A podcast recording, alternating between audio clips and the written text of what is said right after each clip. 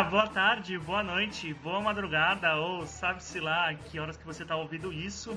Esse é mais um episódio do nosso podcast Universo Vida e Missangas. Aqui quem fala é o seu host, o professor Júlio César. Estamos aqui hoje com um período de atraso, um pequeno hiato de uma semana, devido a todos os motivos pelos quais provavelmente vocês já sabem que há no nosso retorno das aulas. Estamos aqui hoje reunidos mais uma vez com a nossa querida persona de marketing e empresária Carlinha Bassan. Empresária não, empresária não. Marketing, beleza, empresária não, porque empresário tá tudo falindo nessa época. Não venha colocar isso nas minhas costas. E estamos aqui mais uma vez super preparados, mais preparados do que o ministro da Saúde para o discurso do presidente. Ah, imagina, né? Imagina. Tirando isso, só o fato do Paulo Guedes estar de meia no discurso. O único a estar de meia no discurso. Isso foi sensacional. Eu tô me mijando de rir. Eu apoio. Eu acho que nós deveríamos trabalhar assim daqui para frente. É o fim da indústria do sapato. Ah, excelente, excelente. E nós estamos aqui também com a nossa professora Cristina. Eu vou morrer achando esquisito me chamar de Cristina depois de 12 anos sem chamar de Biocris. Muito esquisito. Boa noite, bom dia, boa tarde. Muito bem, turma. Vamos agora então ao momento errata da semana.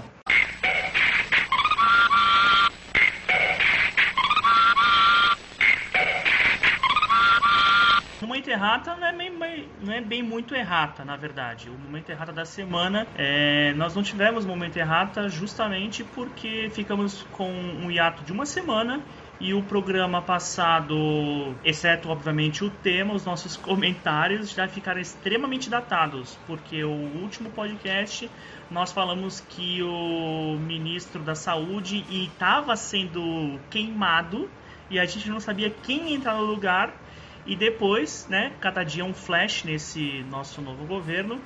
E depois a gente recebeu uma bomba na sexta-feira de que o ministro Sérgio Moro pediu demissão porque percebeu ah, uma interferência do então presidente Bolsonaro de que ele estava querendo interferir na Polícia Federal. E o Bolsonaro depois veio com um discurso sem pé nem cabeça de uma hora e meia, é, falando sobre aquecimento da piscina que ele mandou desligar, se para economizar energia, só que o aquecimento da piscina é a, é movido a energia solar. Aí ele falou da da sogra dele que cometeu um pequeno delito, comentou sobre a a mãe da esposa dele que cometeu também um outro delito, falou que o filho dele pegou metade do Rio de Janeiro e por aí vai tá? É, depois ele emendou o discurso propriamente dito. É um negócio bem impagável esse tipo de discurso. Eu recebi inúmeros memes. É, adorei esses memes, mas enfim. Eu gostaria de dizer que nós não gravamos programa semana passada. E daí, não é mesmo? É, é a vida. Muito bom. Essa vai ser minha, minha resposta para tudo, porque assim, a gente tem que se guiar no exemplo. Eu achei muito injusto aí você falar qual o problema, por que, que ele não pode ter apagado o sol? Uá. É, não vejo problema nenhum, né? E daí, né? Eu não sei ler, e daí? É... é... A bola é minha. Se a bola é minha, ela é minha e eu não quero que mais ninguém jogue porque a bola é minha. E daí, né? Enfim. Se Só a... mais uma coisa, a gente, rapidinho, Cris, a gente não leu a pauta essa semana porque o Júlio mandou 20 páginas de pauta, gente. Então o programa vai ser só com a emenda mesmo, a emenda mesmo, tá? Sim, é. a gente não pode esquecer que a Terra é plana também, tá? Então, ele podia ter apagado o Sol, né? E a Terra é plana e é isso aí. Isso. A Terra é plana e a gente tá no. É o modelo geocêntrico é o, é o mais correto, né? Mas enfim, não vamos entrar em detalhes aqui, tá? É, tirando tudo isso, depois dessa, dessa semana bombástica, assim, que foi impagável, sensacional, é o nosso assunto de hoje não poderia ser como o retorno dessas aulas e o que, que está é, ocasionando na vida de nós professores e o que estará ocasionando na vida dos alunos em si. Quais são as inseguranças, quais são as incertezas, certezas, quais são os problemas vividos pelos professores é, durante esse tempo de pandemia.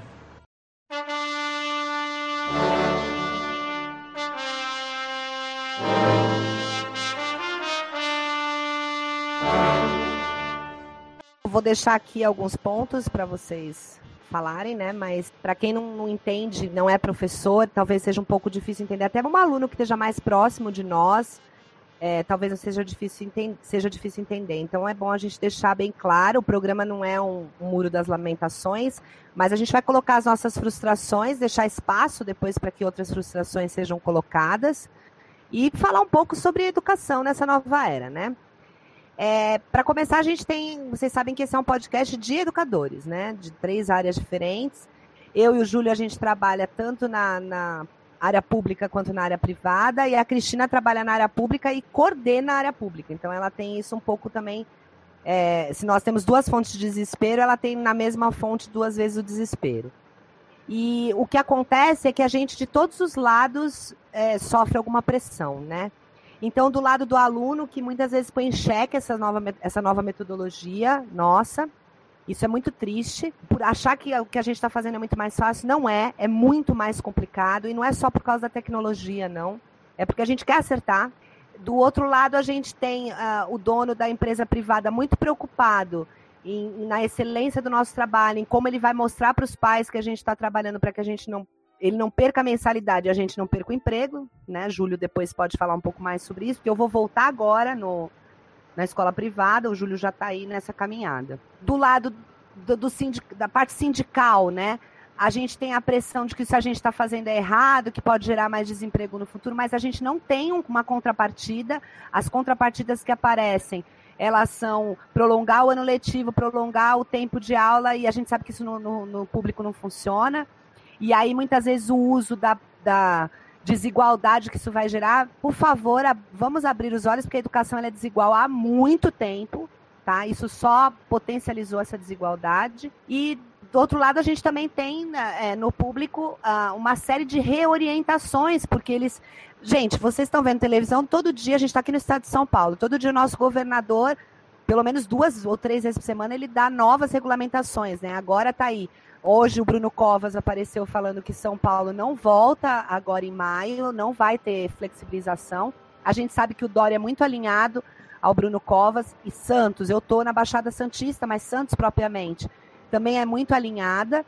E a gente está sempre recebendo reorientação, e aí chega a reorientação do Estado na nossa autarquia, a gente recebe reorientação também da autarquia. É o tempo inteiro. Eu trabalho em três escolas dessa autarquia eu tive que silenciar meu, WhatsApp de tudo e olhar só de vez em quando, porque eu estava enlouquecendo.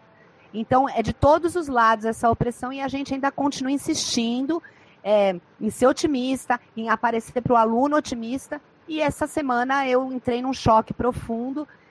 Graças, assim, eu estou dando super conta do meu trabalho, eu estou gostando do que eu estou fazendo, eu estou achando novas possibilidades, estou me achando até muito zen, Hoje eu realmente saí da reunião me achando, nossa, mas eu não estou vendo tanto problema assim. O que está acontecendo comigo? Eu não sou mais a mesma. Entendeu? E agora é, eu tô, eu tô vendo que.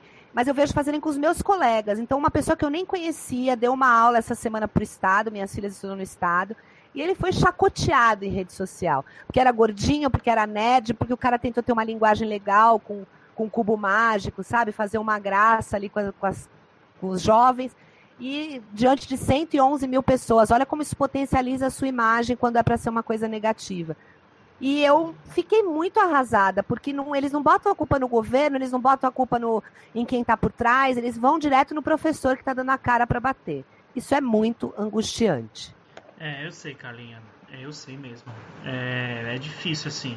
Esse é um dos meus receios, porque, assim, eu dou na, na numa escola privada, simplesmente a escola decidiu que a gente tinha que fazer vídeo aula, assim, a gente teve uma reunião de meia hora, e aí no final dessa reunião a escola decidiu que, ó, a gente vai fazer vídeo aula, vocês vão postar vídeo aula, lição, a gente vai abrir um canal e é isso aí, bora, bora fazer. É, vocês vão ver aqui na escola, vocês vão filmar com o celular de vocês mesmos e vão fazer vídeo aula. Aí assim, primeiro, quem é que vai filmar? Porque eu não consigo fazer uma filmagem de selfie eu dando aula. Então algum professor tinha que falar.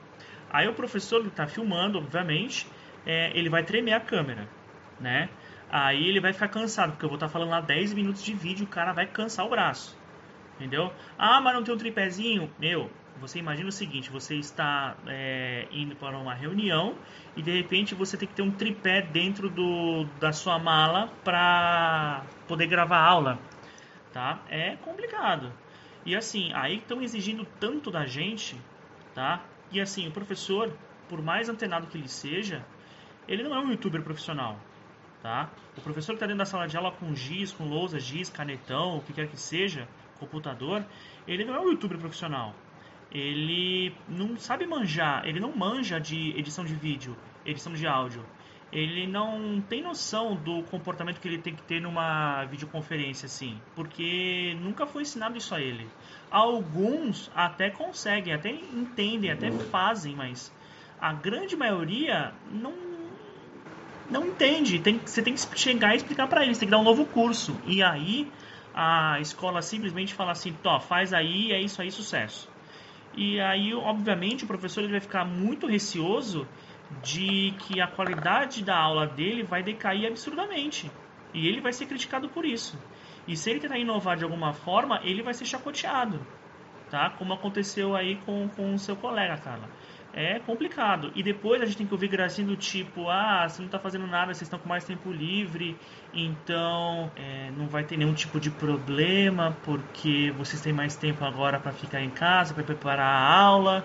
Então é, a gente então vai reduzir a sua carga salarial, porque vocês já não estão indo mais para a escola mesmo, então como em casa vocês só estão gravando as videoaulas e enviando, o tempo livre de vocês está tá, é, o tempo de vocês em, em, sala de aula, em aula, né, entre aspas, né, em aula, é, tá bem menor, então a gente não precisa pagar o salário 100%, a gente vai fazer aquele acordo é, do governo de 70%, né? A gente vai pagar 70%, o governo vai pagar os 30% para vocês, né?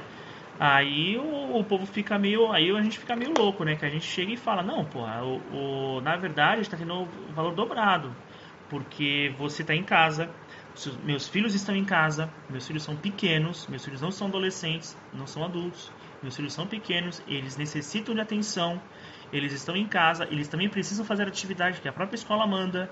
É, eu preciso dar atenção a eles, eu preciso ficar de olho neles para ver se eles não estão fazendo qualquer coisa, qualquer tipo de arte que criança faz, né? É, eu tenho que manter eles entretidos de alguma forma. Uh, eu tenho que gravar videoaula, eu tenho que ter um certo tipo de silêncio para que a qualidade não fique ruim. É, e aí eu sou interrompido a todo instante por N razões. Aconteceu alguma coisa com a minha filha, tem que parar para atender, aí esquece a videoaula. É, meu filho vem, papai, é, você já terminou de gravar? E aí assim, é, eu tô eu tô dando aula. E aí eu filho, eu tô dando aula. Agora não, né? E é complicado. Aí eu tenho que parar para atender e depois volta de novo. Aí os alunos dão risada, a gente pende ao bom senso e tudo mais. Porém, é, fica sempre aquele receio de que tem aluno que é sempre espírito de porco que vai, pode fazer qualquer tipo de bobagem na internet e a gente acaba sendo exposto. Que nem essa, essa semana aqui eu, eu fiquei puto da vida porque eu estava gravando uma videoaula e aí um cachorro aqui do vizinho começou a latir absurdamente, aqueles cachorro pequenininho de madame, começou a latir, latir, latir, latir, latir, dois minutos. Não foi aquele latido de 30 segundos lá do último podcast, não, mas foi uns dois minutos estridente, assim, muito estridente. Que aí eu fiquei tão irritado, mas tão irritado, que eu dei um berro, assim, que acho que a rua inteira ouviu. É... E aí o cachorro parou de latir quase que instantaneamente. E aí todo mundo olhou para onde surgiu o som. E aí o povo que estava conversando na calçada desapareceu. Entendeu? Só que depois. Eu, para, da... eu, eu pararia de latir também. Só que depois daquele momento, assim, é, eu fiquei com uma baita dor de cabeça, eu fiquei estressado, é, os meus filhos até ficaram assustados. É, eu não consegui mais é, gravar aula, eu não rendeu minha aula, eu, é, eu fiquei esgotado mentalmente ali entendeu? Aí minha mãe ligou logo em seguida para falar comigo e aí eu explodi com a minha mãe, aí a mãe começou a chorar no, no, no na, na videochamada, deixei ela extremamente preocupada, aí não tem como eu ir lá e acalmar ela, aí foi complicado. A minha esposa teve que ligar para ela para acalmar ela, foi, foi é, é, é complicadíssimo isso. E aí assim, é como se o o professor fosse um alienígena. Ele pisou fora da escola, ele vai volta para sua nave e ele fica lá coçando o saco até dar o horário da aula dele e aí ele volta e ele de repente ele aparece na porta da sala de aula e é isso aí vamos dar volta, vamos dar a vamos dar aula. O professor ele tem vai 36 horas de, de vida, não as 24 nós, né? É, é, o que a maioria do pessoal pensa. E falar que ganha bem, aí ganha pouco, falar, ah, vocês estão reclamando de barriga cheia. É, tô, tô cansado de ficar ouvindo essas, essas merda. Eu vou falar mesmo na real, essas merda aqui. Esse povo ficar falando que, ah, vocês não estão fazendo nada, vocês estão com tempo, mais tempo livre. É, animal, vem aqui então. Vamos, vamos trocar de, vamos trocar de, de profissão então. Eu faço o trabalho e você vem fazer o meu, tá? E aí eu quero ver tu me criticar e eu criticar você. Aí tu vai, vai ver o que é bom, tá? É, vamos, vamos inverter esses papéis aí direito. Tá? Eu tô já meio puto com essa situação, tá? É óbvio que não é culpa de ninguém. É, eu gostaria é, muito de estar aprendendo essas coisas que eu estou aprendendo agora, só que de uma outra forma, num outro momento, tá? É, conforme eu vou aprendendo, eu vou gostando do que eu estou fazendo. É, estou gostando do que eu estou fazendo, mas eu, eu sou muito rigoroso, eu prezo muito pela qualidade, então eu me cobro muito. E aí o mínimo barulho que surge eu fico, nossa, possesso e é trampo de tirar na edição. E para quem não sabe, então é pior ainda. E assim, aí a nossa saúde mental vai pro vinagre, tá? É para mim é extremamente complicado, tá? É, gosto dessa parte de edição, de gravar o podcast, de gravar áudio, de ficar picotando e editando, mas dá um puta trabalho, tá? Não é coisa fácil. É, o professor não tem uma equipe por trás, né, Carla? Não tem uma equipe por trás que pode fazer alguns tipos de trabalho para para que o, as videoaulas e, e os slides ficam de maneira excepcional, assim, nível top de linha, top, top do mercado mesmo. Eu tô sentindo um ranço na sua voz. Então eu gostaria que você bebesse uma água, se acalmasse, parasse de depositar todo o seu ódio na, só porque eu escravizo as minhas filhas para me ajudarem a fazer uma videoaula e porque eu estou virando uma youtuber e porque eu vou pro Big Brother. Se acalma. Nossa, obrigada. Eu achei que a gente ia apanhar aqui. é, assim, sabe o que, que é engraçado? É, o professor, a, a, nossa profissão, né, ela, ela acabou ganhando mais atenção. Ela sempre mereceu muita atenção. Ela acabou agora ganhando mais atenção. Por quê? porque os pais agora estão entendendo a importância da, da criaturinha ir para a escola. Então, papai, mamãe estão tendo que ter muita paciência. Mentira, porque não estão tendo paciência, mas estão tendo que ter porque eles estão todos presos dentro do mesmo quadrado, né? Então, dentro da mesma casa. E aí, o, tá vendo lá o seu filho é, já correndo atrás do conteúdo ou tirando sarro do colega que já está, né? Do professor que já está que deu a sua cara a tapa ali, né? Então, é, eu acho interessantíssimo o, o, o, foco que a gente acabou ganhando. E eu acredito fortemente, realmente acredito, gente, que depois dessa crise, dessa pandemia, a nossa profissão vai ganhar um peso gigantesco para essa sociedade, porque agora a gente vai ter argumento é, é, para se posicionar. Um... Até porque a ciência vai ganhar peso, então o professor automaticamente ganha peso junto, era só para completar. Mas acho legal você colocar isso, que era, era o que eu queria falar e eu já vou aproveitar o embalo. É, é muito esquisito isso ter acontecido. É, então, por exemplo, vou falar da minha área, tá? Que o ano passado eu passei o ano passado inteiro escutando assim: ah, mas o curso de edificações não precisa de biologia. Ah, mas o curso de desenho da construção civil não precisa de biologia. Cara, que fantástico! A natureza simplesmente esse ano mostrou que todo mundo precisa da, da, da biologia. É, é, impressionante, porque é, olha só, se todo mundo, se o nosso país inteiro soubesse qual a importância do isolamento, é, o que é fazer 50 pessoas passarem por um buraco de um metro, que é isso, é, é, o isolamento ele vem para isso, para você tentar é, fazer com que todo mundo passe pela porta, mas de uma forma mais tranquila e não os 50 de uma vez. Então, todas as suas disciplinas, todas as disciplinas elas têm a sua função. Quando a gente fala de história, é extremamente importante nesse momento a gente conhecer a história para a gente tentar aprender com o que aconteceu no passado e tentar é, pensar num plano, né? Como é que vai ser a partir de agora? Então não tem, gente, não existe uma disciplina que seja mais ou menos importante. Não existe. E é isso que as pessoas precisam entender. Ah, beleza, eu vou fazer um curso de edificação comunicações, um, um, um, um técnico, né, com um médio, e vou tirar a aula de biologia? Não, você não vai tirar. O aluno tem que ter, ele pode ter uma menor quantidade, mas ele vai ter que ter, ele tem que ter noção do que, que é um ser vivo. Quantos não estão falando vírus é um ser vivo? Não é inferno, não é. Não é. E aí, se você tivesse tido biologia no seu primeiro ano, você saberia, ó, que é bonitinho. Entendeu? Então, assim, é, é, é, interessante isso, porque eu estou vendo nesse momento a importância de diversas disciplinas que, que foram rechaçadas, que foram, não, não tem a menor importância. É a mesma coisa que falar que o professor não tem importância. Peraí, quanto tempo vocês, vocês estudaram para estar tá aqui expondo o conteúdo da forma que vocês expõem? E só rapidinho, aí a Carla já fala, o Júlio o Júlio comentou sobre preparação de aula. Desculpa, eu não levo jeito para gravar uma aula, porque eu sou dependente do feedback dos meus alunos. Eu sou eu, Cristina, eu, Biocris.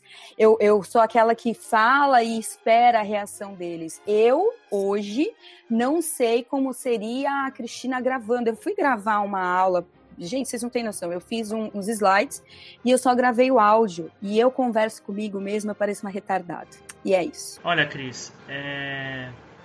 isso eu entendo o que está passando. É... As minhas primeiras videoaulas, depois, um dia, quando a gente voltar a, a se ver normalmente, é, eu vou mostrar as minhas primeiras videoaulas para vocês, assim, como ficou horroroso, assim, e o fundo, o ruído, que nem é, eu tava dando aula e de repente começava um pá, pá, pá, pá, bater assim, e era, assim, competia com a minha voz. E de repente... Mas aí você não pode, mas aí você não pode, por exemplo, não tem como, como você mesmo falou, ninguém aqui é youtuber é, profissional, ninguém tem um lugar específico com isolamento acústico. Eu acho que é a hora da gente tirar onda. Ah, ó, o fulano tá concordando com o que eu tô falando. Tira onda, porque assim, nem os alunos têm. Eu entendo, mas da mesma forma que você falou que você está falando sozinha para você mesmo, você parece retardada, é a mesma forma que eu, eu, eu tava no início. Eu tava dando aula para ninguém e eu parecia um retardado, mental, olhando para a parede, dando aula para ninguém. E aí o negócio batia lá e de repente parava e começava um. Nossa, e aí assim. Você percebia, você percebe eu no vídeo assim, eu respirando fundo assim, ó. Vamos lá, vamos lá, vamos, vamos, vamos recomeçar aqui. De Cabo novo não. De novo não, de novo não. Eu acho que a gente fala tanto disso para os alunos, né? E a gente esquece de se respeitar nas nossas inteligências e as nossas potencialidades, né? Então, eu assim, eu fiz teatro muito tempo, eu sempre gostei, tive facilidade de lidar com câmera. Os alunos sempre falaram para fazer videoaula e eu sempre me achei ridícula. As primeiras videoaulas, falando, eu falava, isso não vai dar certo. E, e eu tô nessa há muito mais tempo, porque eu entrei de recesso no dia 16 de março, na semana seguinte, foi avisar, no, foi uma terça-feira, tá? Eu entrei de recesso. No sábado, os alunos do, do Educafro, né, do cursinho popular, foi avisado que eles não teriam mais aulas presenciais por 15 dias e na hora foi um choque para eles. Eu tenho duas filhas terceiranistas em casa, foi um choque para elas. Isso me motivou a gravar, não foi eu precisei fazer videoaula para a escola. Veja como é diferente, né, Júlio? Não é, não foi a sua situação, não foi imposto. Eu falei: "Ah, vou fazer essa experiência". E aí eu conversando com alunos no Twitter, os alunos que são tudo gamerzinho, me falaram: ah, baixa tal aplicativo, ó, profe... eles me deram todo um suporte. Tem uma pessoa em casa que é de TI, que deu, fez todo esse suporte. Achei um lugar legal para gravar, investi num maquinário básico, né, para começar. Até eu ouvi um podcast do, do, do muito bom, né, eu recomendo aqui para quem estiver ouvindo e for educador, é Papo de Educador. O cara tem uma formação na Finlândia, ele é fantástico vocês que gostam de ouvir falar na, na, de países nórdicos na educação, né? Mas ele é realmente muito bom e a, a fala dele é essa: grava com o que você tiver, faz o que você puder. Se vocês assistirem as minhas aulas, toda aula minha, e olha que tem muita aula no YouTube já, hein? Toda aula minha eu tô assim, gente, espera um pouquinho tem uma moto passando. Passou, vamos continuar? Continuar, paramos? É assim, entendeu? O carro do ovo, o carro do ovo, ó, ele voltou. Em muitos momentos, na hora da live, eu faço live todo sábado, o pessoal já dá risada das coisas que acontecem. Eu teve uma vez que os meus gatos estavam brigando, eles participam da aula, eles querem pisar no notebook, já conhecem eles, já são amigos, entendeu? Então, assim, é, eu tive a paixão mesmo por começar a fazer. E foi tudo muito devagarzinho. Os primeiros vídeos eu gravava seis, sete, oito vezes. Depois eu descobri que tinha uma tecla de pause. Olha o tempo que eu demorei para descobrir. Então, que eu não precisava regravar, eu podia pausar. Então, quando eu escuto o gás, o carro do ovo, quando eu olho no relógio às seis e meia vai passar o lixeiro, eu falo. E agora vamos pro próximo slide. Pauso, demora uma meia hora, o lixeiro passa, eu volto pro próximo slide. Então, Muito assim, bom. Entendeu? E aí, é, o, o, lance do slide. Eu também vi um tutorial na internet me ensinando a passar o slide. Eu uso dois computadores porque eu não sei fazer num só. Aí depois eu vi o lance da thumbnail, que minhas caras ficavam no vídeo. Eu falei, não, eu preciso ter uma, uma fotinha. Minha filha falou, ih, mãe, dá pra fazer no celular. Ela faz. Depois eu fiquei duas horas assistindo um português, com aquele português de Portugal bem carregado, ensinando a fazer slide. Me senti a mestra do slide. Falei, nossa, agora eu tô fazendo slide top. Aí um dia atrasado eu falei, ô Manu, dá para você fazer o um slide para mim, filha? Porque é, eu tô super atrasada, preciso gravar essa aula. Ela fez um slide assim, em uma hora, eu, minha vontade era jogar os meus no lixo, porque o dela ficou perfeito, sabe? Então, elas, eles estão conectados, ela tem 17 anos. Eu, quando nasci, gente, meu primeiro computador foi um Pense Bem. Alguém lembra o que, que era isso? Eu amava, eu amava. Bem, eu não tive. Sabe quando eu fui ter computador? Quando o Léo entrou na minha vida, porque ele é cinco anos mais novo, ele estava muito mais engajado nisso. Eu precisei me separar para descobrir o que era chat de bate-papo do UOL. Nossa. Meu Bem, primeiro mecanismo, meu primeiro mecanismo de conversar, vou fazer um barulhinho aqui, ver se vocês lembram. Uh -oh. Nossa, isso aqui. Jesus, cara. Então, assim, eu tô mais atrasada que vocês, sabe? Então, assim, foi paixão. Agora, o que, me atormenta? Pode falar, fala que depois eu te falo. Eu falei o lado bom, depois eu vou falar o que, que me atormenta. Você lembra o número do seu ICQ? Não lembro, não lembro. Tentei voltar, mas eu não lembro. Eu... Gente, o Leonardo lembra o nome do número do meu ICQ, vocês escutaram? Ah, é o dele, é o dele. Esquece. É o dele, né, pô? O dele, pelo menos, ele lembra. Eu nem lembro, porque eu nem cheguei a usar o ICQ. Eu, eu cheguei a usar o ICQ, vai, por um mês e aí eu parei, porque eu achei aquilo muito, muito irritante. Eu usei, eu usei pouquinho também, mas não, não... usava mais o MSN, né, depois. Vamos pagar, pare de jogar a diferença de idade da gente na minha cara. Na minha casa, na minha época não tinha MSN, mas eu vou falar uma coisa para vocês que facilitou muito a minha vida. Eu fiz amizade no ICQ com um boliviano, tá? É, conversava mal e porcamente, né, num portunhol. E ele foi um dos primeiros a receber convite pro Orkut. Então, tinha uma época que você só podia convidar 10 pessoas pro Orkut, né? E eu fui uma das primeiras, assim, da, que, que eu conheço das pessoas, eu fui uma das primeiras a ter Orkut. Conheci, a, a Cris sabe dessa história, porque eu conheci as pessoas, né? Ela é uma pessoa que eu conheci através do Orkut. Então, assim, eu sempre me fascinei por rede social. Eu estava me separando na época, então aquilo foi uma fuga para mim. E sempre conhecer a linguagem, o meme. E isso me facilitou muito como professora a lidar com o adolescente tá? Falei das minhas partes boas, deixa eu falar da angústia. A angústia é o retrabalho. É você fazer tudo e vir uma orientação que não é bem aquilo que você tem que refazer. É você fazer tudo e receber uma notícia de que, olha, nós vamos colocar uma liminar porque não está certo o TAD. É você fazer tudo e receber uma notícia de cima que o presidente não vai aceitar mais o bloqueio que os governadores estão fazendo. Sabe, é você viver na corda bamba. Mais que como uma, uma profissional da história, eu entenda que num, num tempo de guerra as notícias são diárias, as comunicações são diárias, isso é muito angustiante. É muito angustiante. E a falta de empatia. Principalmente quando ela vem de baixo, do aluno. Sabe por quê? De baixo que eu falo hierarquicamente, tá? Eu não me vejo numa posição superior. Mas você sabe por quê? Porque de tudo que a gente tem na nossa profissão, os únicos que ainda valorizam a gente são os alunos. Então, quando eles desvalorizam, isso é muito. O que, que resta? Isso é muito desgastante. Batatas. Restam batatas. Carro dos ovos chegou! De novo não, de novo não!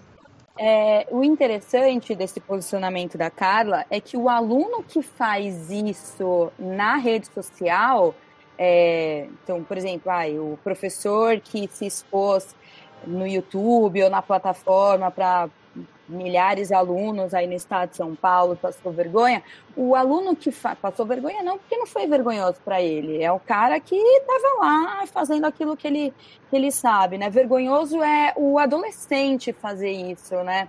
Porque assim, ele não, ele, eu não vou dizer que ele não, não tem noção, ele tem noção, porque o aluno que faz isso, ele faz isso em sala de aula. E aí a gente já tem o um resultado disso da própria experiência que você, a, a Carla mesmo compartilhou comigo hoje, de um aluno nosso que fez um comentário, mas ele já é assim em sala de aula, né? E aí, é, no ensino remoto, ele tentou fazer de novo. E, e o, o que me anima nesse momento são os alunos que já eram bons, né, no presencial, falar assim, pô, professora, não, bora lá, vamos lá. Então, assim, não é só a gente que está animando eles, né, que está botando pilha neles, eles também estão botando pilha na gente, porque o que, o que não pode ser esquecido, esse momento de aulas remotas, e aí a gente já viu, por exemplo, o próprio Júlio, que numa aula presencial dá um show de aula, ele numa aula remota ele está se cobrando muito mais. E já, já tem estudos comprovando que a quantidade de professores é, tendo crises de ansiedade, sofrendo de problemas psicológicos nesse período de quarentena é enorme. Para que alguém chegue para a gente e fale assim: a sua aula é uma bosta ou você é um profissional de bosta. Gente, pelo amor de Deus, se a nossa vida inteira, a gente, o professor, por ser mais velho, ele cria uma empatia para com o aluno, como eles são entendedores da tecnologia, é obrigação deles ter com a gente também, né? Agora, o problema é fazer esse adolescente entender isso. É, Cris, é, é complicado, sabe? É, assim, para quem não sabe, a minha família é composta de 70% de professores professores, é, coordenadores, diretores. Ó, a minha irmã é professora de biologia também, biologia de ciências do fundamental e médio. A minha outra irmã é diretora de escola dos pequenininhos. Ela era professora do do magistério e agora ela é diretora da, das séries iniciais, tá? Uh, eu tenho um tio meu que é irmão da minha mãe, ele já foi diretor de escola do estado, hoje ele é aposentado eu tenho vários primos que são professores de história. Eu tenho minha cunhada que é professora de educação física de ensino superior. É, eu tenho muitos primos que são professores de matemática, de química. É, eu tenho te deixado uma Brasília de herança que era melhor, né? Então, né? Eu tenho um professor, um primo meu que é professor de história. Ele é, é um cara assim absurdo assim de se conversar. É, assim, é muito gostoso de conversar com ele sobre qualquer tipo de assunto, que ele domina muito e do jeito que ele passa, a, a firmeza que ele passa, é assim, é outro nível, é outro nível. E assim, é, eu vejo relatos deles e de outros parentes meus que estão fazendo faculdade, é, de que tá, tá, tá assim, a, a, a, a a minha irmã fala que assim os professores eles realmente é, eles não estavam preparados para isso. É, estavam com muita dificuldade em ter esse aprendizado de videoaula que basicamente eles não tinham muita noção do que, que eles realmente tinham que fazer tá? E que o estado não pare, não parecia que ia que não, é, não sabe não sabe direito como é que vai funcionar essa plataforma. E aí ela como diretora ela se sente é, muito, eu acredito né, que ela se sente muito pressionada porque ela quer ver o, o, trabalho dela render. Os pais começam a vir reclamar muito dela. Ela tem que trabalhar com a parte de logística, porque os pais têm que vir na escola para buscar os livros e aí o estado manda uma, um material que vai ser disponibilizado online. Só que o pessoal mais carente, é, o estado falou que vai imprimir só que existe um problema de logística também, porque você vai acumular um monte de pai na escola, o que não pode, é, para vir pegar isso de uma vez, então você tem que é, marcar tudo de uma vez só. tem pai também que simplesmente tem um celular, tem internet, mas vai para a escola para pegar o material escrito mesmo, por sei lá, sabe-se lá por quê, porque gosta de papel, tá? Porque não consegue fazer online. É... A gente vê dificuldade dos pais. Poxa, eu vejo aqui em casa que a, a minha esposa fica, é ela que fica a maior parte do tempo aqui com os meus filhos fazendo atividade. E assim, é, o pai ele não é professor. A gente, nós aqui, estudamos para ser professores. Ela não. Então, assim, ela ensina do jeito que ela acha que tem que ensinar. Às vezes ela acha que está forçando muito o meu filho. Às vezes ela acha que está deixando muito é, frouxo, digamos assim e é, ela não consegue muito. É, para ela é extremamente difícil. Assim, quando a minha escola agora ela decretou férias, agora nesse mês, nossa, ela faltou é, pular de alegria. Assim, tipo, graças a Deus, porque ela não estava aguentando. Teve dias assim que ela foi dormir 11 da noite pra tentando ensinar meu filho e, poxa, fazer uma criança ficar estudando até 11 da noite não não, não é viável. Eu fiquei uma vez com meu filho até meia-noite. E assim, não rende. Não rende. Será Mas, que ele tá aprendendo tudo? Mas você concorda que isso, lógico que é ruim, tá? Eu não estou falando que é bom de jeito nenhum, mas vai ser um bom jeito de, de valorização do nosso trabalho, né? Eu entendo. Sim, era, era, o que eu tava, era o que eu falei lá no início. É o momento que o professor ele vai ganhar um foco muito maior na sociedade. Até porque pai e mãe tá tendo que passar por isso em casa. Eu acho isso muito legal. O momento é ruim, o nosso trabalho, o nosso transtorno é ruim. Mas eu, eu acredito, e pelo visto vocês também acreditam, que a gente vai ter um bom feedback. Assim espero. Então, o que eu acho, isso é a minha opinião, o que eu acho assim, eu não tenho. É, eu já fui mais otimista, mas eu estou sendo muito mais é, é, é, realista nesse ponto. O que eu acho mesmo que assim os pais realmente vão dar valor aos, aos professores mas é, tudo passa tá? E, e vai passar e vai voltar a ser o, o, o que era antes porque o brasileiro esquece. O brasileiro o brasileiro e o ser humano em si ele tem memória curta. A Carla é professora de história tá? Ela é de filosofia e sociologia mas também é de história ela vive repetindo, falando que a história nunca se repete, porque falar que a história se repete é, é mito. O que acontece é que os mesmos tipos de fatos eles se repetem, tá? É, não é que a história se repete, o, o nível, o, os fatos se repetem, tá? E é o que a gente está vendo. Os fenômenos. Os fenômenos se repetem e a gente está vendo isso, tá?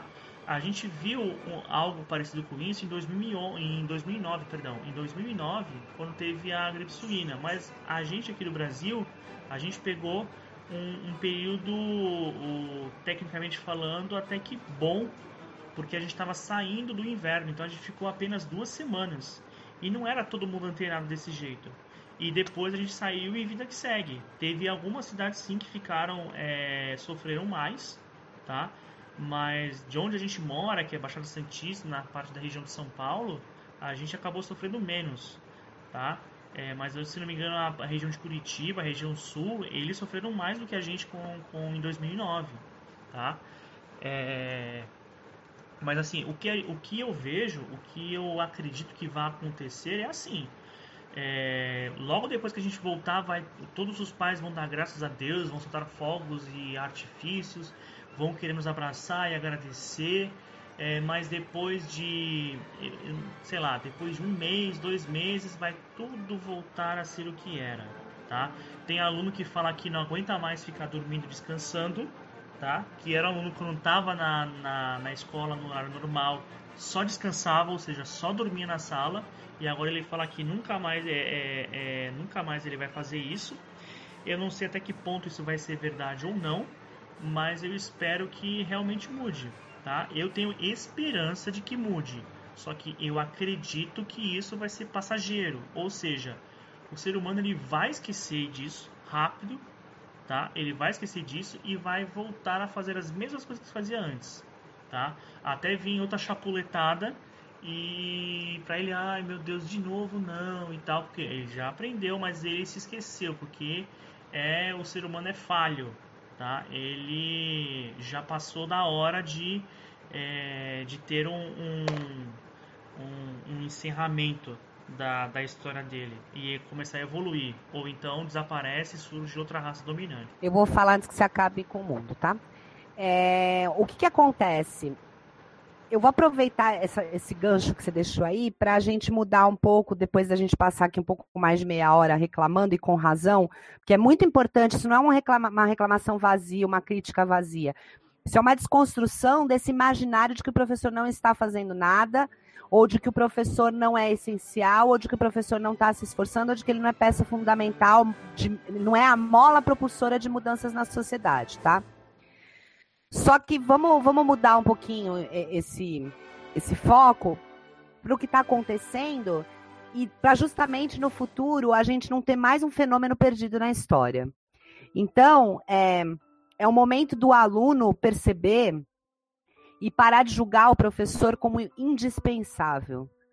De achar que um vídeo no YouTube, a gente falou muito de vídeo, né? Mas o vídeo não é só a essência disso que está acontecendo agora, né?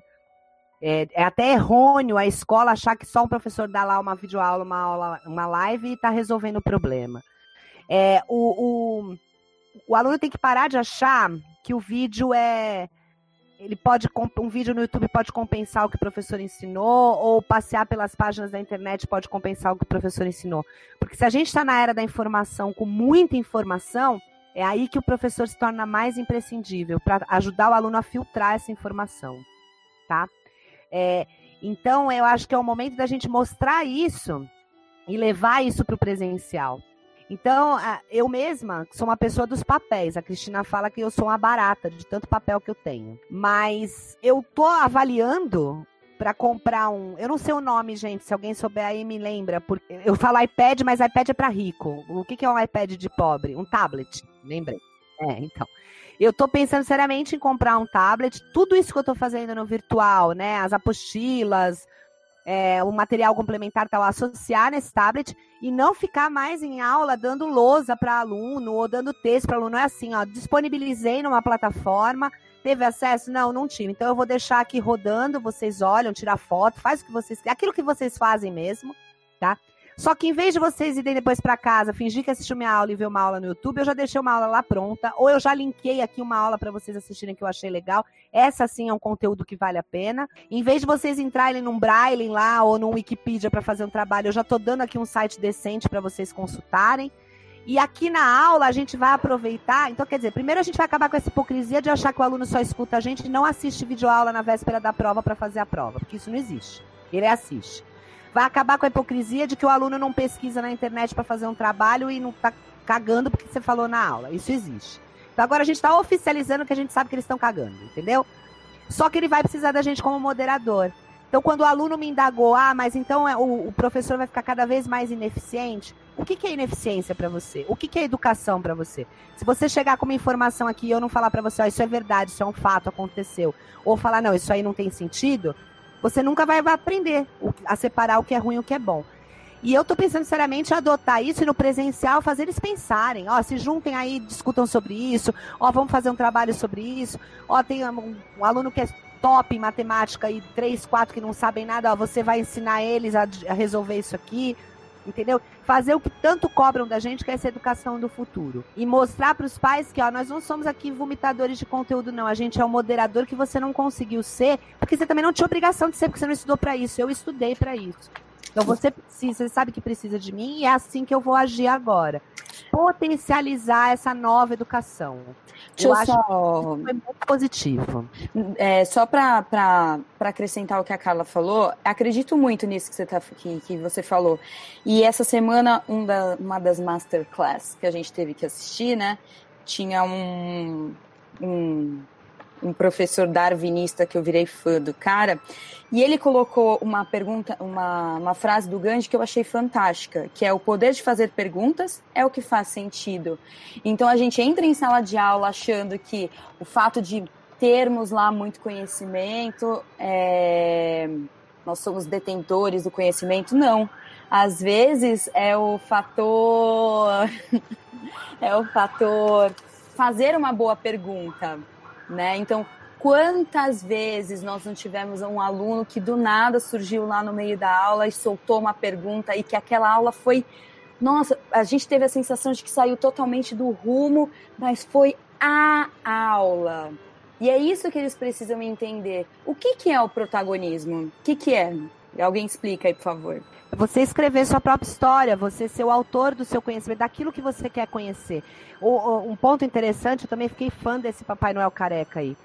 É, um ponto que é muito interessante, um aluno me perguntou assim, por que, que a gente, o que, que isso vai agregar pra gente? O que, que tem a ver com o conteúdo, esses vídeos que a gente está assistindo? Cara, você está tendo a oportunidade de fugir do conteúdo e descobrir o que, que aquilo pode se linkar nos conteúdos futuros que você vai aprender. Esse cara, por exemplo, ele explicou a, como é que é o nome daquele negócio lá que a gente pediu pro Júlio no primeiro programa, a curva. Curva de Gauss. É, mas tem um nome popular, curva exponencial. Exponencial, é, exponencial. Ele explicou isso de um jeito legal, tal. lembrei até a, a, a Montanha Russa, lá o Júlio explicando. É, isso você pode usar numa aula futura, um pedacinho do vídeo que o cara falou. Então eles perdem a oportunidade de ver. Você estava falando de por que, que a biologia é útil para desenho da construção civil, alguma coisa assim. Para de querer achar utilidade prática no mundo, gente. Olha o que a utilidade prática está sendo feita agora. A gente está usando utilitarismo para decidir quem vai viver, quem vai morrer. E a gente não é porque a gente está usando o utilitarismo agora que eu estou condenando, porque talvez seja a única prática. Mas a gente está usando porque a gente é utilitarista o tempo inteiro. A gente acha que só tem sentido aquilo que vai ser é, útil para os padrões que a gente vive.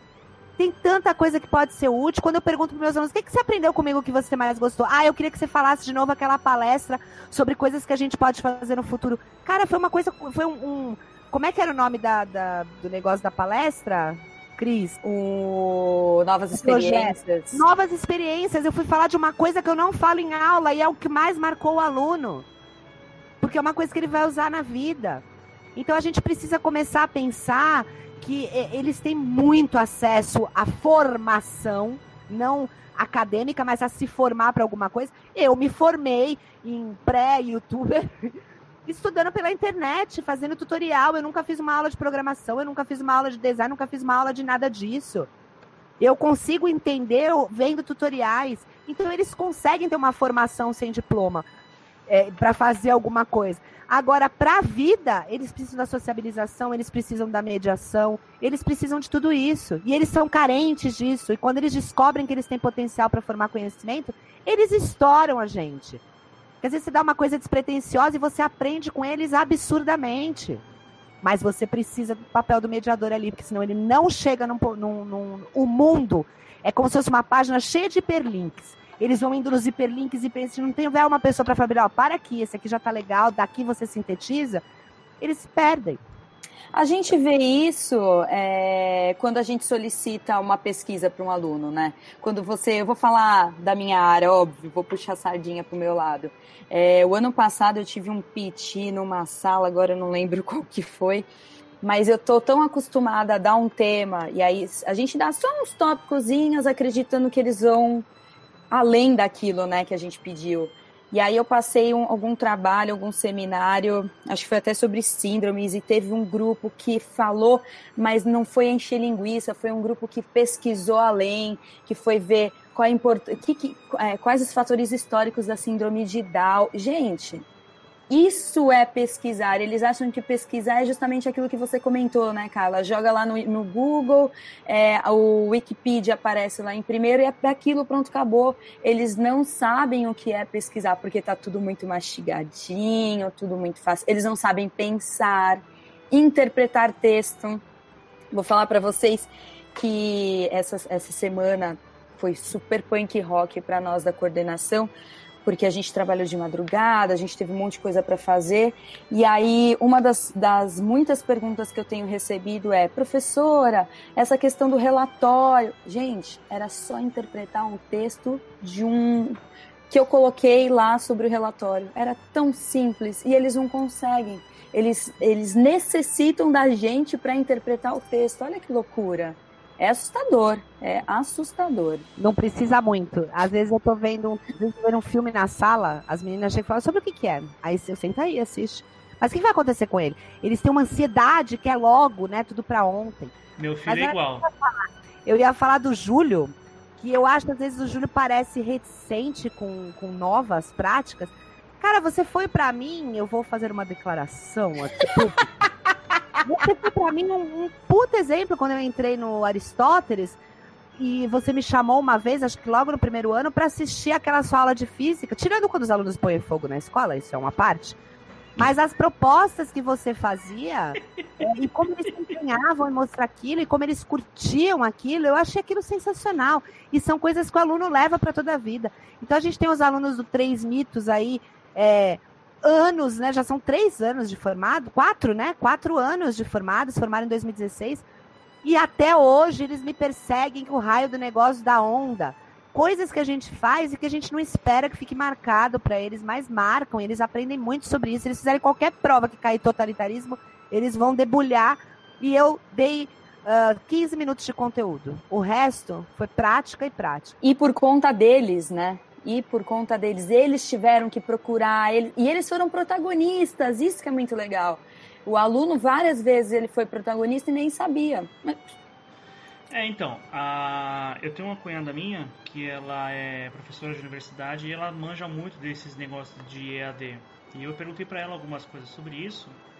Aí ela veio com um, um, uma tese dela, que acho que nem é dela, né? Obviamente, deve ser de outra pessoa, é, falando que os nossos alunos hoje, na verdade, não hoje, né? Mas é, na idade do meu filho, de, de 7 a 10 anos mais ou menos, eles pertencem ao que a gente chama de geração alfa tá? A gente teve a geração lá dos baby boomers, que acho que a Carla pode suplantar melhor. Depois tem a geração, a geração X.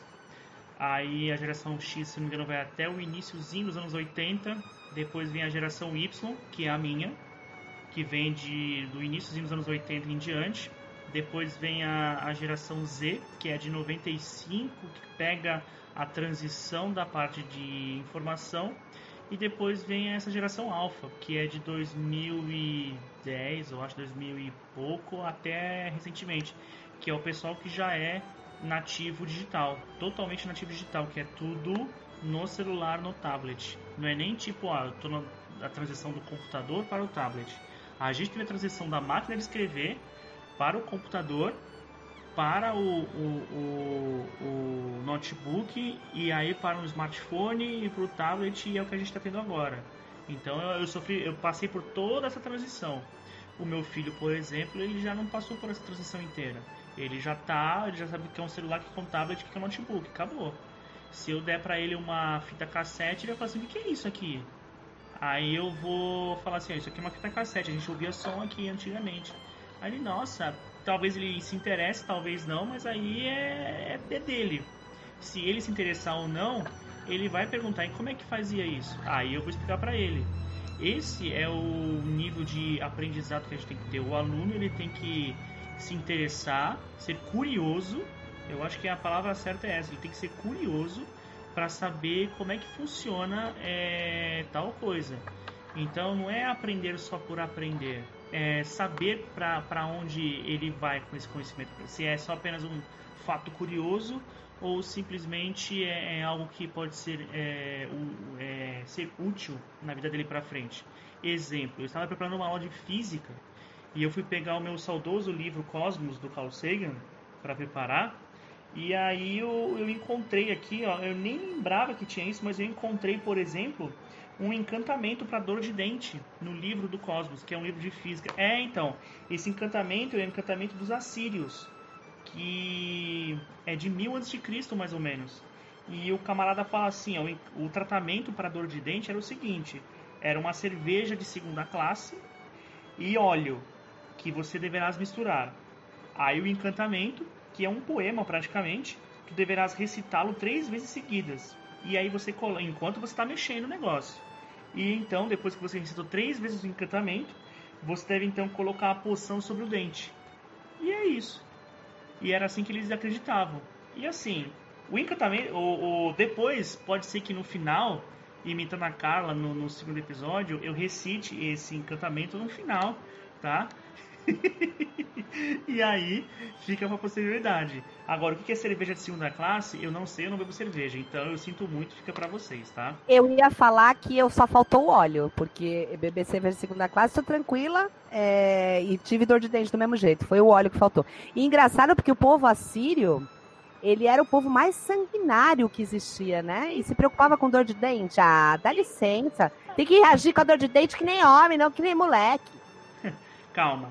É, agora me responda. Óleo para os assírios seria óleo do que? Óleo de baleia ou óleo de camelo ou coisa do tipo? O que, que seria esse tipo de óleo para os assírios? Querido, eu fiz, eu fiz filosofia, um pouco de história, não fiz gastronomia antiga. Eu não sei dizer que óleo é esse. Pode ser óleo de algum fruto, né? O, o, povo que era pesqueiro naquela época era fenício. Não, não sei se o assírio tirava óleo de baleia, não. Vou ler Mob Dick e te conto. Tá bom. Tá bom, eu vou ficar. Vou procurar. Ó, vou procurar agora. Vou procurar, vou procurar no seu Google fazer uma pesquisa sobre que tipo de óleo os assírios usavam. Será óleo de baleia, óleo de amendoim, é, óleo Procure. de camelo. Tá? Amendoim não era.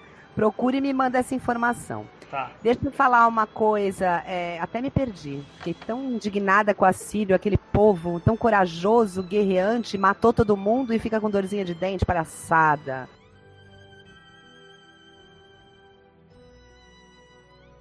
A gente tá aqui, ah, eu vou mostrar e de repente ri. Se o Júlio quiser, ele edita, ele corta, mas esse é o primeiro podcast que a gente tá fazendo se olhando. Então ninguém tá se entendendo muito direito. Você, ouvinte, tá? A gente ri, a gente vê algumas situações que tá num momento triste, indignado, falando indignado e começa a rir. Ninguém está aqui sob efeito de drogas, tá? É, que eu saiba. Só para avisar o, o ouvinte para ele não achar que a gente, pronto, amalucou de vez. Mas eu sou super a favor de continuarmos fazendo assim, porque foi muito bom, é muito, muito legal. É, eu vou só puxar uma coisa que o Júlio comentou, que senão eu vou esquecer, eu até anotei. O Júlio fez uma comparação da gripe suína, né? 2009, né? 2009. Corona. E aí comentou da questão de que ah, o brasileiro vai esquecer. Eu acho que não. Eu acho que dessa vez a coisa ela mudou de figura no sentido de a gente vai ir e voltar de quarentena muitas e muitas vezes até a saída de uma vacina. Então eu acho que a saída e volta de quarentena vai marcar a sociedade com a importância dessa dessa persona, né, dessa figura que é o professor.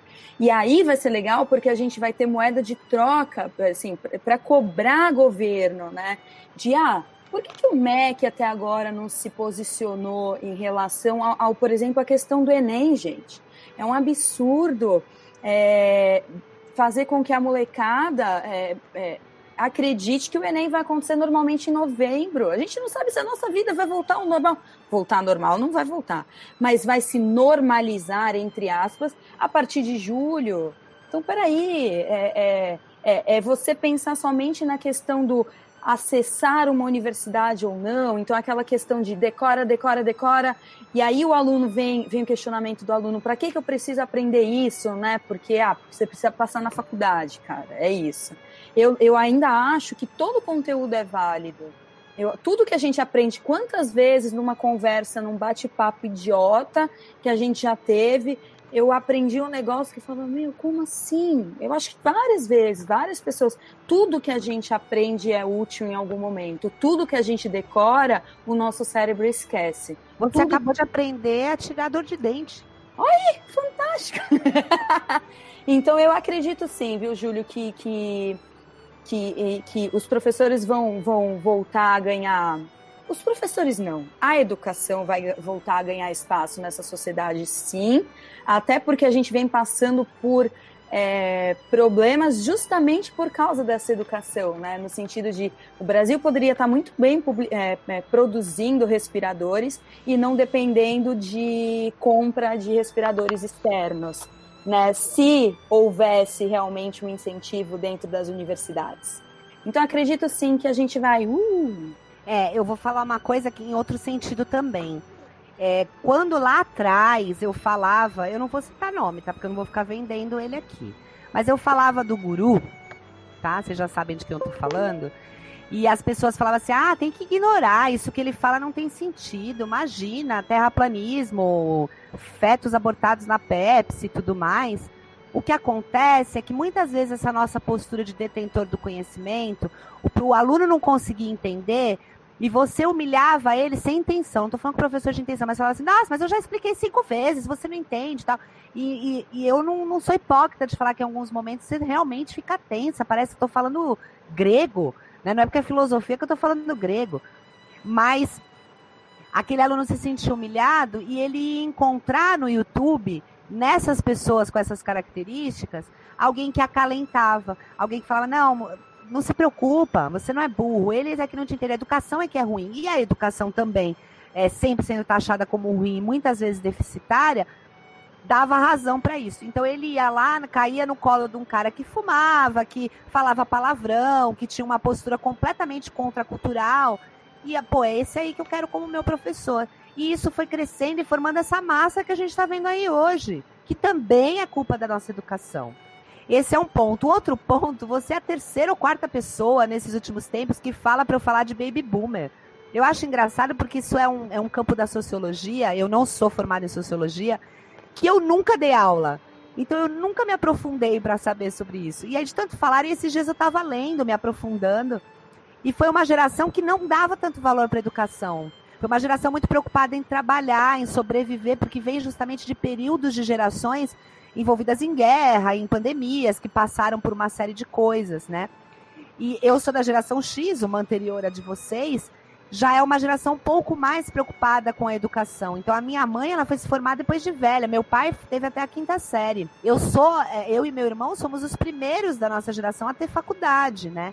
E essa preocupação com a educação veio agora. Então, a educação ela está se reconstruindo. Se a gente for colocar numa linha do tempo histórica, há pouquíssimos anos. Se você vê Brasil, há pouquíssimos anos. E a gente ainda teve um período de ditadura que é um período acrítico. Eu sou filhote da ditadura, assim, logo depois do período da ditadura, em que qualquer motivo a gente achava que era motivo para se rebelar. E o que é se rebelar? Criticar, criticar, criticar e não construir nada. E eu vejo essa postura ainda se perpetuando, crítica vazia, sem construção.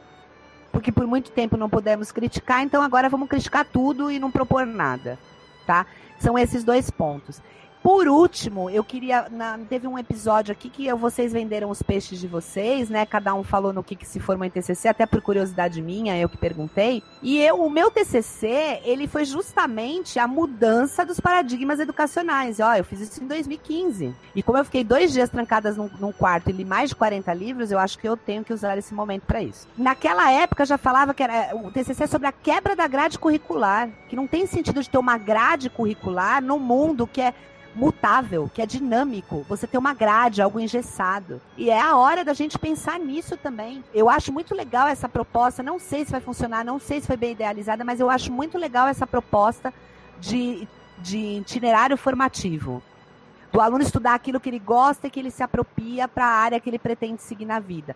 Acho importante ele saber outras áreas, tá? Mas dar mais potencialidade para aquela área que ele quer seguir tanto como ele faz um curso profissional, ele dá atenção para áreas da profissão que ele quer seguir. Acho que é muito importante. Você acredita que a esse itinerário formativo durante três anos, porque os nossos alunos, eles entram muito cedo no ensino médio, né? Eles entram 14 anos, né? E eles terminam o ensino médio com 17. Você acha que eles já, já sabem o que, primeiro, que eles, o que eles já querem? Segundo, quando acaba o ensino médio, ele não acaba com idade suficiente para entrar no mercado de trabalho. É, acha justo três anos só de, de, de, ensino médio? Eu sou completamente a favor do high school, né? Então eu acho que, que é o que seria um, um ano antes de entrar na faculdade, a preparação para a faculdade. E eu acho que nesse molde mesmo, você passar um ano aprendendo várias coisas e depois você escolher aquilo que você quer fazer mais aulas ou menos aulas para você no, até vai no segundo, no terceiro e no high school você fazer só aquelas aulas que você quer que vão te preparar para aquilo que você quer seguir no mercado de trabalho. Mas é muito importante que isso tem que ser reavaliado num todo, porque o que, que vai acontecer? Não tem como ter vestibular. Você tem que analisar a, o histórico daquela pessoa, né? Então, o histórico, a, a vontade que ela tem e tudo mais. Teria, isso teria que ser uma mudança muito importante. O potencial que ela tem para seguir aquilo que ela quer. Isso acompanhado desde muito pequeno até. Eu diria, no, na pior das hipóteses, né? Desde o do sexto ano, antes dele ingressar no, no, no ensino fundamental. E eu também estou falando porque eu sou a favor do itinerário formativo, mas ele está em, em, pesquisa aqui no Brasil, né? Ele, tá, ele foi agora colocado. E muita desigualdade também nessa área, né? Parece que algumas pessoas têm opção de escolha e outras não. Então, eu sou a favor dele, mas talvez é, eu precise entender um pouco melhor como que se dá essa aplicação. Não estou defendendo 100% porque eu não sei como ela vai funcionar. Carro dos ovos chegou! De novo não, de novo não! Já estamos mais de uma hora aqui falando sobre isso. Nossa, acho honestamente, tem, daria, daria pra um noite inteira. Eu acho que a gente também tem que ouvir a versão dos alunos, dos outros é, colegas de profissão também, e de nossos alunos e ex-alunos e pessoas que estão fora do nosso é, escopo de trabalho. Por exemplo, a gente não tem contato com alunos que vivem em periferia, em estado de extrema pobreza e outros alunos que, é, que a gente simplesmente não dá aula, porque a gente conhece o nosso ambiente, a gente fala pelo ambiente que a gente está é, trabalhando, mas a gente não conhece outros ambientes, saber a realidade de outras, outras situações. É, seria legal a gente fazer um outro programa vendo esse lado tá, dessas pessoas, desses alunos, dos pais desses alunos, para saber é, o que, está, qual é a opinião deles, o que está se passando, o que, que eles acham sobre isso tá? É, para a gente também colocar um outro ponto de vista, tá bom? E para os recados iniciais aqui, ó, eu deixa eu começar porque faz três podcasts que eu não consigo é, indicar nada, porque sempre meu áudio pifa nessa, nessas horas, tá? Então eu vou indicar, é, já que faltou três podcasts, eu vou eu vou indicar três filmes para vocês, tá? É, o primeiro filme é Yesterday, eu revi esse filme hoje. É um filme muito legal, tá? Muito legal, muito good vibe, tá? E ele tem um, um é bem de leve, mas ele no meio do filme você para pra pensar e você fica num dilema ético, um dilema moral ou ético, aí não sei, a Carla pode explicar melhor para mim, é, de que se ele realmente deve fazer o que ele está fazendo. Só assistindo o filme para vocês verem. E o filme é bem good vibe, bem legal de se ver. É engraçadinho, é aquela comédia inglesa básica, tá? Mas o filme é bem legal, tá bom? Outro filme que eu vou Bem indicar... sessão da tarde, né? É, é bem sessão da tarde. Acredito que sim, mas o filme é, é bom, é, é gostoso de ver. Tá? Eu não assisti, mas ó, se ele estiver fazendo para agradar a sociedade moral, se ele estiver fazendo para agradar ele mesmo, com a consciência dele, é ético. Então é ético, é um dilema ético. É... Um outro filme que eu. Aí, assim, eu vou de outro extremo. Eu assisti esse filme no susto, no susto que eu digo é a pura sorte. É... Chama-se Casamento Sangrento. É um filme de humor negro, tava no Telecine passando. E assim, eu tava lá, a minha esposa tava olhando, assistindo, ah, deixa eu ver o que é isso aqui, deixa eu ver o que tá acontecendo aí. A gente começou a assistir o filme e a minha esposa morre de medo, morre de pavor de ver escatologia. E ela sente muita aflição. E aí ela falou, nossa, e, e as pessoas estavam morrendo, e aí eu comecei a rir. E eu comecei a rir, aí ela, por que, que você está rindo? Eu falei, olha, é, é humor negro.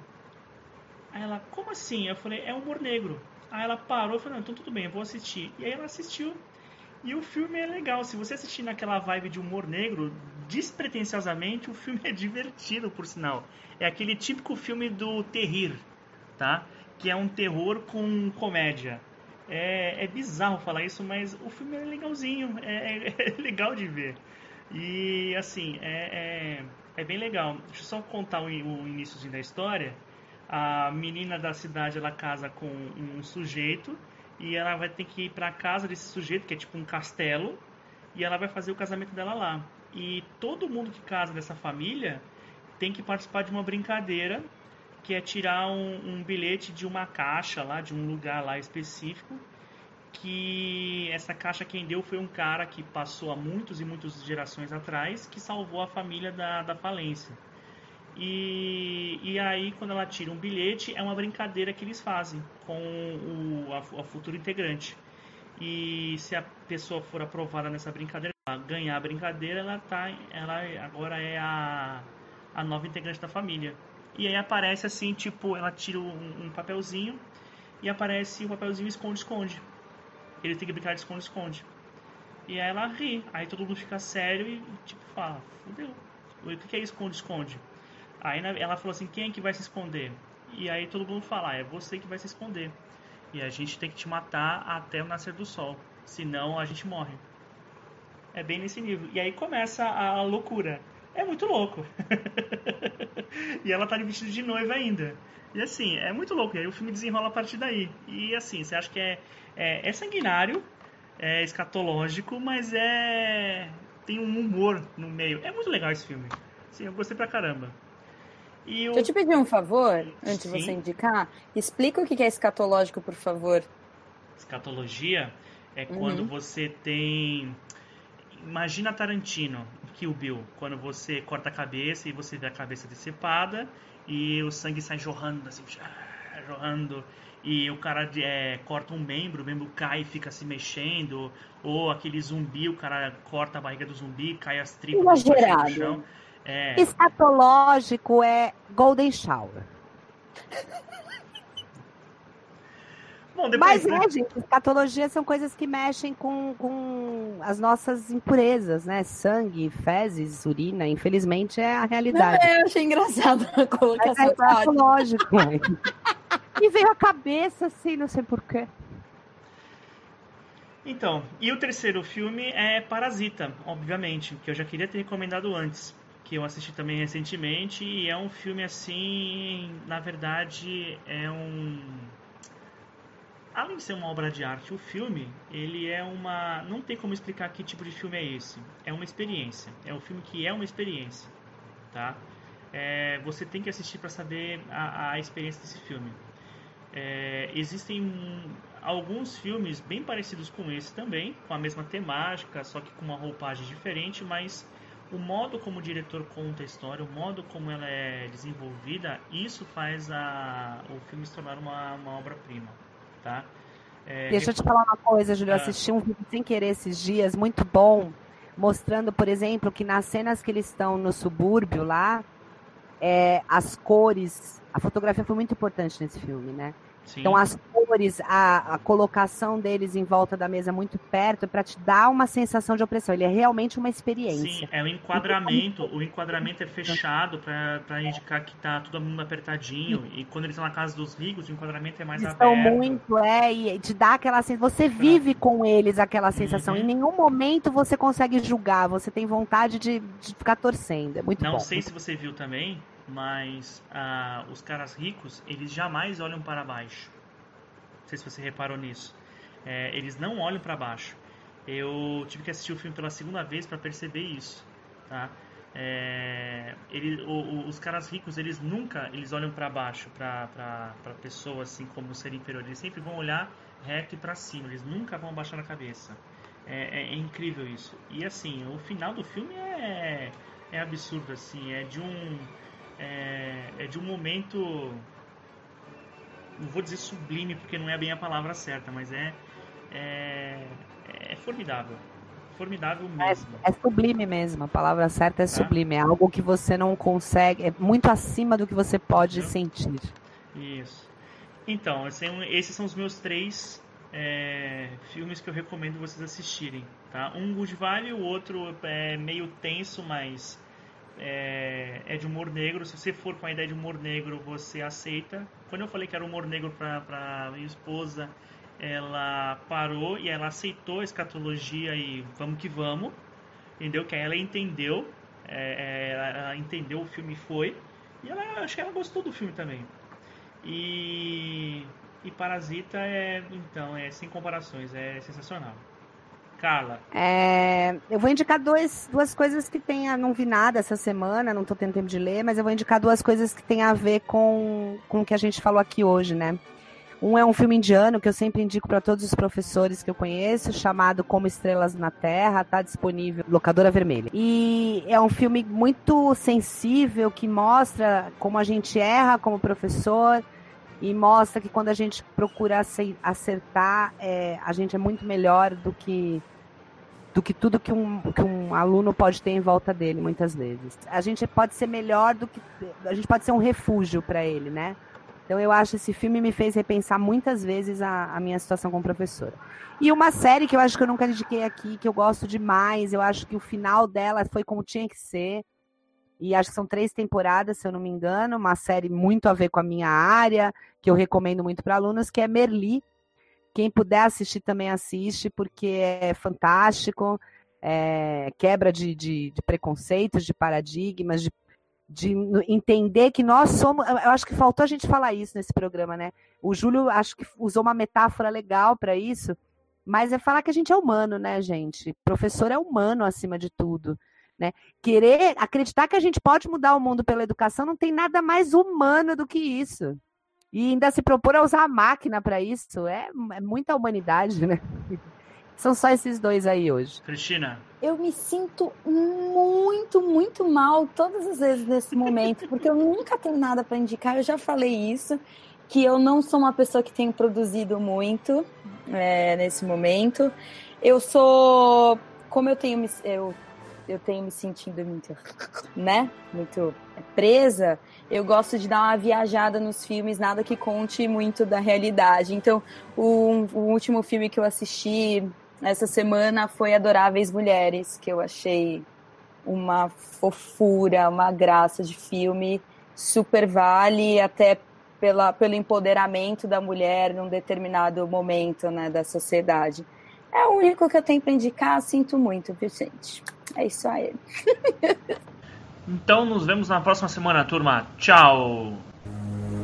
Após Anu ter criado os céus, e os céus terem criado a terra, e a terra ter criado os rios, e os rios terem criado os canais, e os canais terem criado o pântano, e o pântano ter criado o verme. O verme procurou Shamash chorando, suas lágrimas derramando diante de Ea. Que me darás como comida? O que me darás para beber? Eu te darei o figo seco e o damasco. O que me representam eles para mim? O figo seco e o damasco. Eleve-me e entre os dentes e as gengivas deixe-me morar. Por teres dito isto, ó verme, possa Ea destruir-te com a força da sua mão. Este é o encantamento da dor de dente cerveja de segunda classe e óleo, que tu deverás misturar. O encantamento, tu deverás recitá-lo três vezes seguidas e então colocar a poção sobre o dente. Boa noite.